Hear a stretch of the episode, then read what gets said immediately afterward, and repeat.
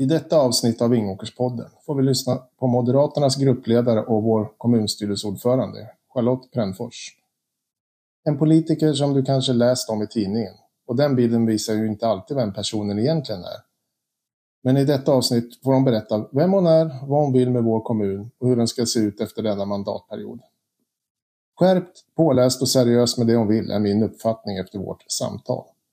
Välkommen att lyssna på vårt samtal som spelades in i maktens kontor bakom styrelserummet för kommunstyrelsen.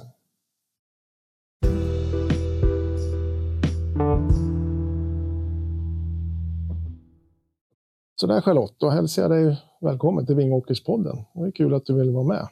Ja, tack så mycket. Det här är en jätterolig idé du har tycker jag och hoppas att du fortsätter med det. Ja, det är, det är tanken. Men eh, ja, först tänkte jag att du får presentera. Vem är du egentligen? Ja, Charlotte Brämfors. De flesta kallar väl mig Lotta eh, nu igen. Jag var. Charlotte under lång tid här när jag flyttade hem igen, men eh, nu börjar mer och mer bli Lotta igen. Jaha, varför eh, det då? Därför att jag var Lotta eh, när jag bodde här och då de här eh, som man hade tät kontakt med då, de har ju känt mig som Lotta. Min farfar eh, sa ju till mina föräldrar att om de döpte mig till Charlotte så skulle det var det fulaste namn han visste. Så det var han som började med Lotta. Jaha. Och sen, eh, sen som ung så var det mycket lättare med Lotta. Och den enda gången jag hörde namnet Charlotte, det var ju om mamma var arg på mig, för då kallade hon på mig liksom så här, Charlotte. Så här. Ja, det är väl ganska ja, vanligt. Så i början, eh, när folk började kalla mig för Charlotte när jag flyttade till Eskilstuna, så vart jag lite så här, är de arga på mig? Ja. Så, men samtidigt, det är det jag döpt till. Sen lägger inte jag någon värdering i, i mitt... Alltså jag lystrar ju på ja. båda namn, så det är inga problem. Men vem är jag? Jag är en bondunge från Vingåker. Eh, växte upp på gård. Eh, morfar och mormor hade gård och pappa och farfar och farmor, vi hade ju gårdar. Så. Ja. Alltid tyckt väldigt mycket om djur. Eh, pappa hade grisar, morfar hade kor. Okay, jag hade ja. hästar. Eh, men alltså, alla former av djur eh, är jag intresserad av. Alla djur har sitt språk. Och Det som är häftigt att hålla på med djur, det är att de inte pratar. Du ska liksom få en kontakt och en kommunikation ja. fast utan språk.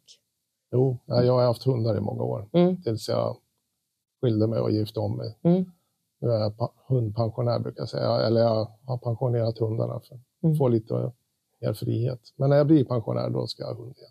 Så är det. Ja, nej, vi har ju tre stycken nu då. Ja. Så, men det är jakthundar. Så du jagar? Jajamän. Ja. Ja, är det något annat du vill säga om dig själv? Ja, vi bor på en gård som heter Gäringsnäs, jag och min man med våra tre hundar och så har vi lite höns.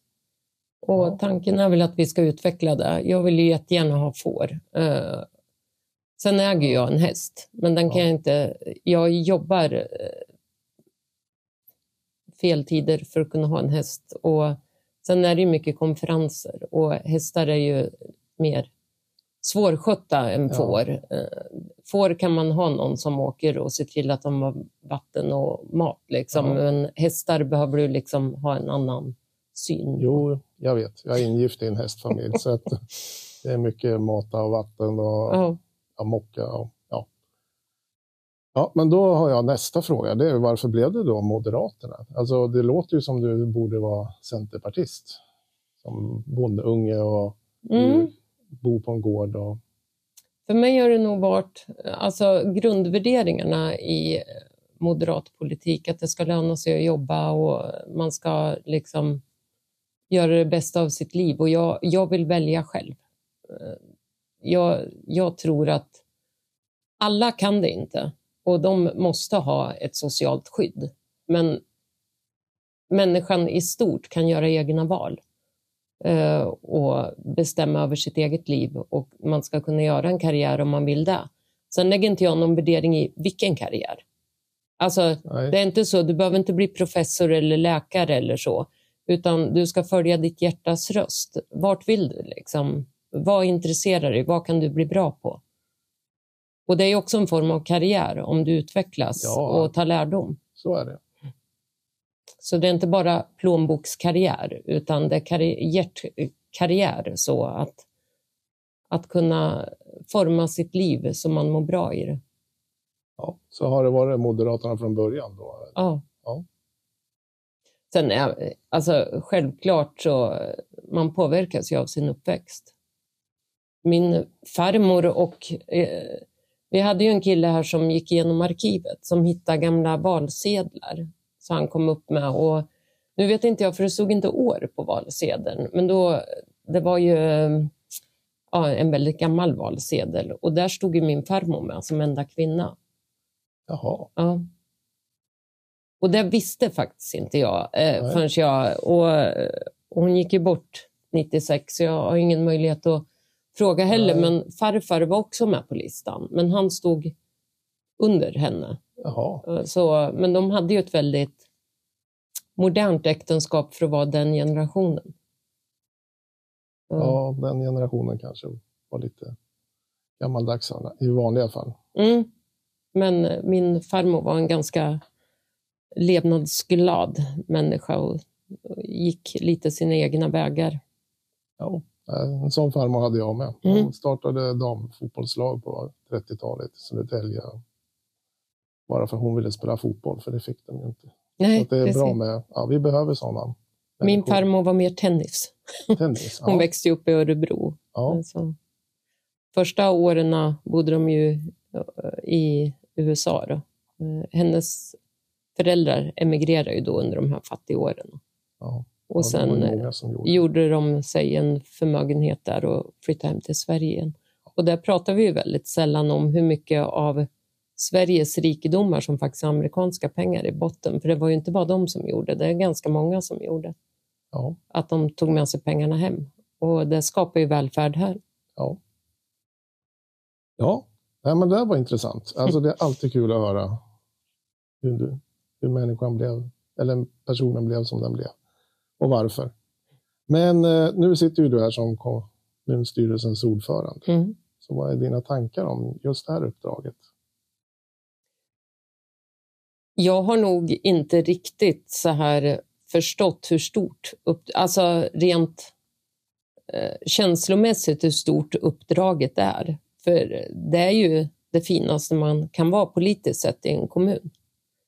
Eh, så, men mina tankar är det att eh, ja, medborgarna ska märka en skillnad. Ja. Det är ett nytt styre. Okej, och ja. Så skillnaden då? Du satt ju för bara några månader sedan, då satt du i passagerarsätet. Mm. Och nu nu får du ratta det här. Alltså vad är den största skillnaden att vara ordförande mot oppositionsråd? Den största skillnaden är att man, eh, man får all information. Eh, det fick jag ju inte förut. Då var jag tvungen att fråga efter information. Eh, däremot så Anneli försökte informera, men det är inte... Jag märker ju själv nu när man får all information, vad ska du bena ur? Vissa saker är ju bara så en boll upp i luften som du fångar och sen är den borta. Liksom. Ja. Medan andra grejer, det är en boll upp i luften men om sju veckor så kommer den där bollen tillbaka och då så ska man ha koll på vad som varit sagt tidigare i frågan. Så det, det, är, det är liksom... Man kan diskutera, bara på ett besök på ICA så kan man diskutera ett cykelställ och NATO innan man är ute genom dörren. Ja. Så, men det är roligt eh, och jag, jag blir så glad när folk kommer fram och pratar och frågar. Sen har man inte svar på allt. Så är det. Det, är omöjligt. det måste ju vara omöjligt. Så, och framförallt får man ingen eh, tid att ställa om hjärnan. Alltså om du går in i en sakfråga, då hamnar du ju i den mentalt. Ja. Och så kommer nästa och frågar om någonting helt annat. Då har man ju lite så här inställelsetid innan hjärnan så här, har kopplat på den hårddisken. Men eh, man lär sig ju att vara snabb i tanken. Ja. Jag tänker som det här huset, då. märker du någon skillnad på människor? Behandlar de dig annorlunda för att du är kommunstyrelsens ordförande mot vad du var oppositionsråd? Jag har ju liksom ingen aning. Jag... Förut skulle de ju inte prata med mig om allting. Alltså, mm. det politiska styret har ju vissa fördelar eh, kring information och så. Eh, och sen hade vi... Jag försökte verkligen respektera att inte tjänstepersoner skulle känna att de kom i kläm, alltså politiskt i kläm. Nej. Så att jag pratade ju inte, jag gick ju inte till tjänstepersonerna på samma sätt. Utan det jag kunde ta med Anneli tog jag med Anneli och sen fick hon ta bollen vidare. Och sen pratade okay. man mer med kommunchef och förvaltningschefer om det var någonting. Så att man inte ställer folk inför... Jag kan ju ställa en fråga som de inte i det läget varken vill eller kan svara på för det blir fel för dem. Ja. Och det måste man ju respektera när man sitter i opposition. Det är att tjänstepersonerna i fråga råder ju under styrets alltså strategiska inriktning. Eh, så, ja, så måste det ju vara. Ja.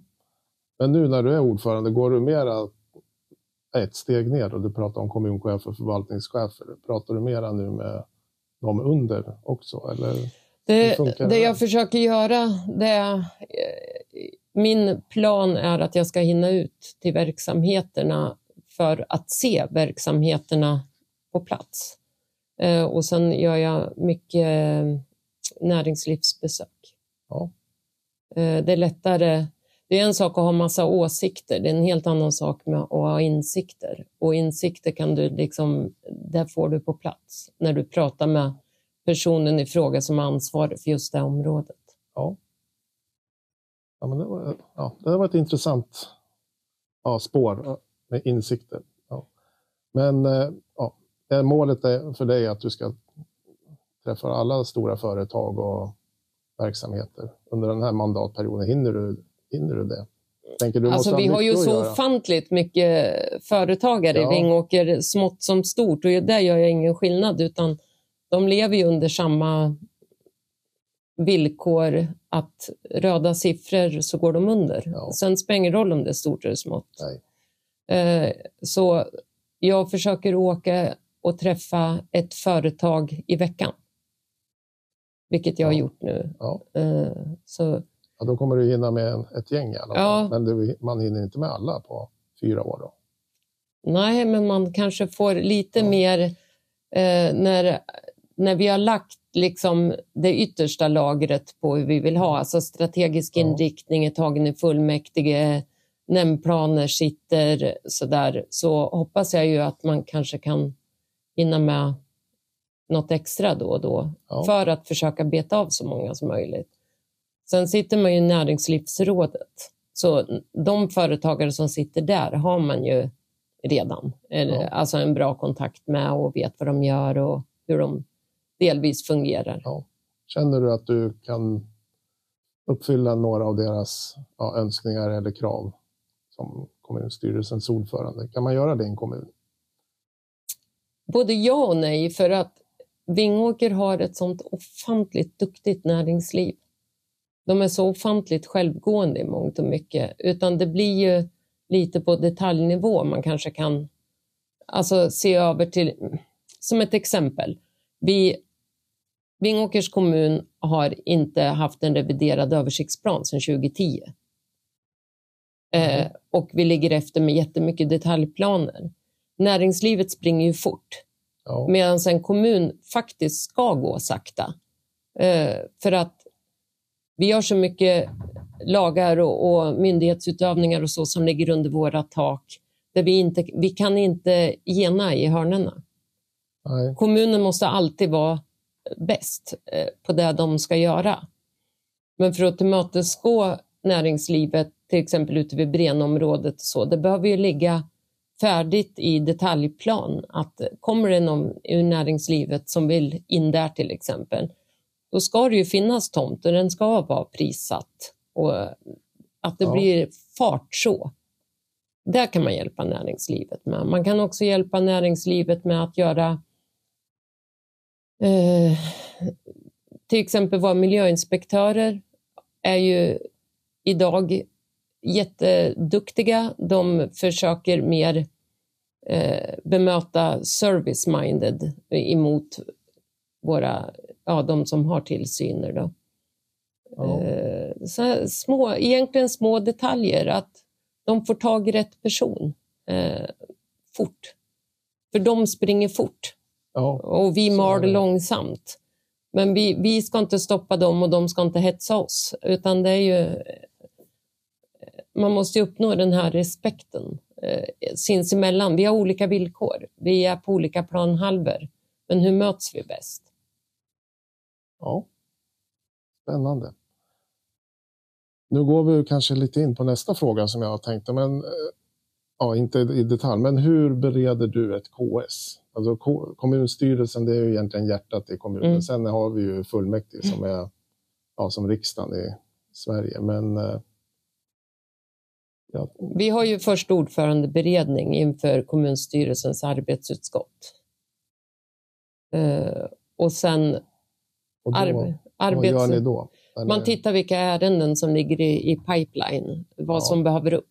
Uh, och sen sorterar lite eh, vad som är akut och vad som är mindre akut. Och vad som, alltså vissa beslut behöver ju tas innan du kan gå vidare och ta ja. nästa beslut som berör samma område. Och sen har vi ju då kommunstyrelsens arbetsutskott och det är ju ett beredande organ.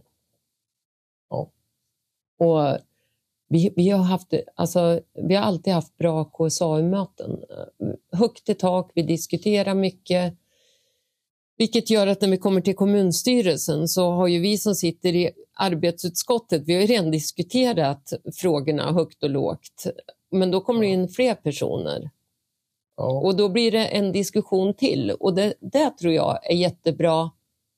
För vi lär ju känna varandra. Vi, arbetsutskottet är ju inte så många. Får du sitta och skava i fyra år, då lär du ju känna och vet lite vart, vart man har varann. Och det är det som är så fantastiskt, att sen går vi vidare till kommunstyrelsen och då kommer det in flera. Och då kan det ju alltid vara någon som liksom tittar med helt andra ögon på det, som välter omkull allting man har... Du har en bestämd ja. åsikt och så är det någon som så här, ja, fast har ni tänkt så här?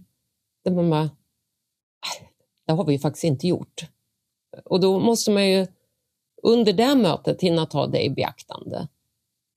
För det är ju Precis. inte bara att skjuta bort andras åsikter. För oftast är det ju någon som sitter på den här jättesmarta kommentaren. Jo, det är väl därför vi ska vara många också. Mm. från mm. olika partier som har lite olika infallsvinklar på ja. olika ärenden. Precis. Det är demokrati, ja. när den är som finast. Och jag, jag, tycker att det, jag tycker att det är jättekul när man sitter på ja, kommunstyrelsen roliga möten, även om det kan, ibland blir det ju tuffa diskussioner, men det ska det också vara. Men just det här att alla partier har, är där ja. och alla har rätt att säga. Sen är det ju, alla har ju inte beslutande rätt, men man har yttranderätt. Och även en kommentar, det handlar ju inte om att yrka egentligen, utan det handlar ju om att motivera sin åsikt i frågan. Och ja, även om man läser, jag läser och läser och läser handlingar och tjänsteutlåtanden och så här. Så ett tjänsteutlåtande är ju en sak. Men sen hur slår det ner? Hur slår det här beslutet ner bland medborgarna? Det är också, och då om det sitter någon lurig rackare in och, och sen liksom, då har man skapat sig en bild av vad man tycker. Och sen tycker jag det är så kul när någon kommer in med en sidboll. Liksom, så det här jag har tyckt och varit ganska bestämd i rubbas. Och det är så här, när det blir pragmatiskt, det är kul. Ja, och det är så vi utvecklas mm. som samhälle. Mm. Eh, Ja, det, det var intressant att höra. Så att, eh, först är det du och kommunchefen. Ja, och nämndsekreterare. Ja, ja, sekreterare ja. naturligtvis. Och sen KSAU. Mm. Och då är det du och Anneli Nej, i beredningarna är det nämndsekreterare, kommunchef och jag. Ja, men sen i KSAU, då är det... Där sitter idag jag, Robert Davidsson och Anneli som ordinarie. Ja. Och sen sitter ju Robert Skoglund, Lars-Göran Karlsson och Anna Leijon. Anna Leijon, det är Moderaterna och mm. Lars-Göran det är Sverigedemokraterna. Ja. Bra. Då så. Eh, jag har en fråga om dina utvecklings... Nu har vi ju varit inne på, du är mm. väldigt vältalig om vad du vill med kommunen. Det tycker jag är fantastiskt. Men ja, din utvecklingsplan för kommunen, om vi säger den här mandatperioden. Vad ser du som största utmaningen och vad vill, vad vill du att folk ska se att du har gjort om fyra år? Jag vill att näringslivet känner att vi möter upp på deras villkor. Att vi har sån ordning och rutiner och så, så att vi kan möta upp dem när de springer förbi. Liksom. Ja. Eh, jag hoppas att skolan fortsätter med den utveckling den har nu. Eh, jag hoppas att våra äldre känner att de får mer aktiviteter, alltså ett rikare pensionärsliv. Men just det här med skolan, skola, vård och omsorg, det är ju, det är ju vårt huvuduppdrag som kommun. Men det är också de svåra frågorna.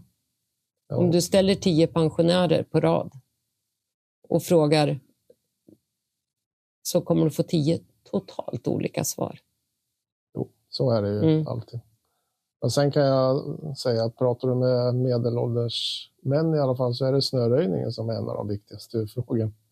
Eh, så att det är ju väldigt komplext det här. Mm. Men för dig är det näringslivet, att, och då om jag förstår det rätt så är det ordning och reda inne på kontoret. Så när de springer här så ska de få ett snabbt svar. Oh. Eller ett snabbt beslut kanske. Mm.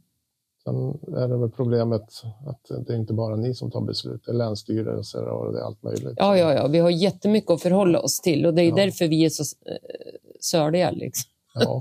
Det är därför näringslivet, eh, vi tycker att de springer fort. Det är ju för att vi måste göra mycket, mycket ja. mer. Eh, men det är ganska intressant att säga medelålders män och snöröjning. Det, det är också en sån här fråga som man kan fundera på. Här inne i samhället, vi betalar ju kommunalskatt för att ha snöröjning. Ja. Eh, men de som bor på landet betalar också till en samfällighet för att få snöröjning. Eh, och de största, alltså mest klagomål kommer ju från tätorterna. Ja. För när, när du har Väljer du att bo ute på landsbygden med en vägsamfällighet, då får du också förhålla dig till de villkoren. Och du betalar ja. extra för att få snöröjt, men du är också med och betalar snöröjningen i tätorten. Tätorten är inte med och betalar din snöröjning. Nej. Så där kan man ju fundera lite på. Ja, det finns mycket man kan fundera på. Mm. Att jag tog just snöröjning för att det har varit vinter. Och, man hör ju det när man jobbar och när man är ute ja, nu har det kommit si och så mycket snö ja. och, och, de är inte ute än. Och, ja. Ja, de får ju inte åka innan de har fått samtalet. Alltså Nej. våra entreprenörer, de måste vänta in samtalet. Ja. Så att det är ju faktiskt eh, ansvarig på kommun som ringer ut. Så. Ja. Då har jag en sista fråga. Och det är, vem skulle du vilja höra i den här podden? Och vad vill du att jag ska ställa för fråga till den personen, föreningen eller företag? Ja, det blir ju en person man pratar med, men... Ja, jag skulle nog... Det är ju inte en person, men höra rektorernas eh, utmaningar. Hur ser en rektor i Vingåkers vardag ut? Hur mycket håller de i? Alltså, när, när jag gick i skolan, då hade vi Ylemi Mörnesgren som rektor och han gick in och höll sina anföranden i aulan ibland och vi skulle sitta och lyssna och så här. Ja. Men vad gör en modern rektor? Och hur många saker måste de beakta i lagar och stadgar och förhållanden till föräldrar, förhållande till lärare, till ungdomarna? jag tror att de har en väldigt komplicerad tillvaro. Det är ju många som har. Men just i och med att man, vi vill ha en bra utbildning i Vingåker. Men det är så lätt att tycka att man ska göra annorlunda. Men man har inte sett problematiken bakom. Nej. Och det tycker jag att man ska belysa. Att våra lärare och rektorer, det är ju liksom våra vardagshjältar. Ja, och det, är det, det är faktiskt de som kan påverka. Med rätt verktyg så har de större påverkan än många andra på utbildningen. Ja, det är de som egentligen fostrar framtiden. Så är det ju. Och likadant det här. Man kan ju tycka då att skolan har det yttersta ansvaret. Det har de rent utbildningsmässigt. Men uppfostringsmässigt, det finns ju inte en skola som har skaffat barn. Det gör ju föräldrar. Så vart går gränsen i, mellan föräldraansvar och skolans ansvar? Ja, det var intressant. Det tar jag med mig. Får vi se om jag får någon rektor på kroken. Ja, precis. Ja. ja men då tackar jag dig Charlotte. Det här var jätte, jättekul och spännande att få höra, höra dig. Jag har ju varit nyfiken på dig länge. Du kom ju in i politiken när jag slutade. Sen, ja. Och jag hoppas på återseende när det kommer upp politiska bollar som vi ja, behöver det hoppas jag stöta och blöta. så, ja, tack så mycket. Tack.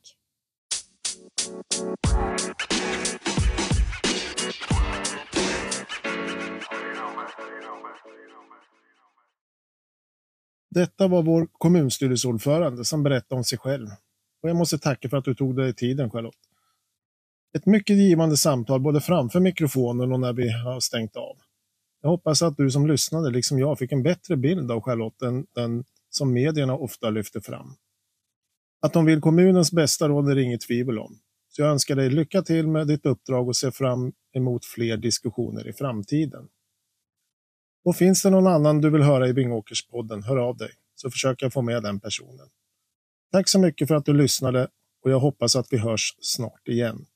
Och glöm inte att tipsa dina nära och kära om podden så får fler lyssna om vårt fantastiska Vingåker. Tack!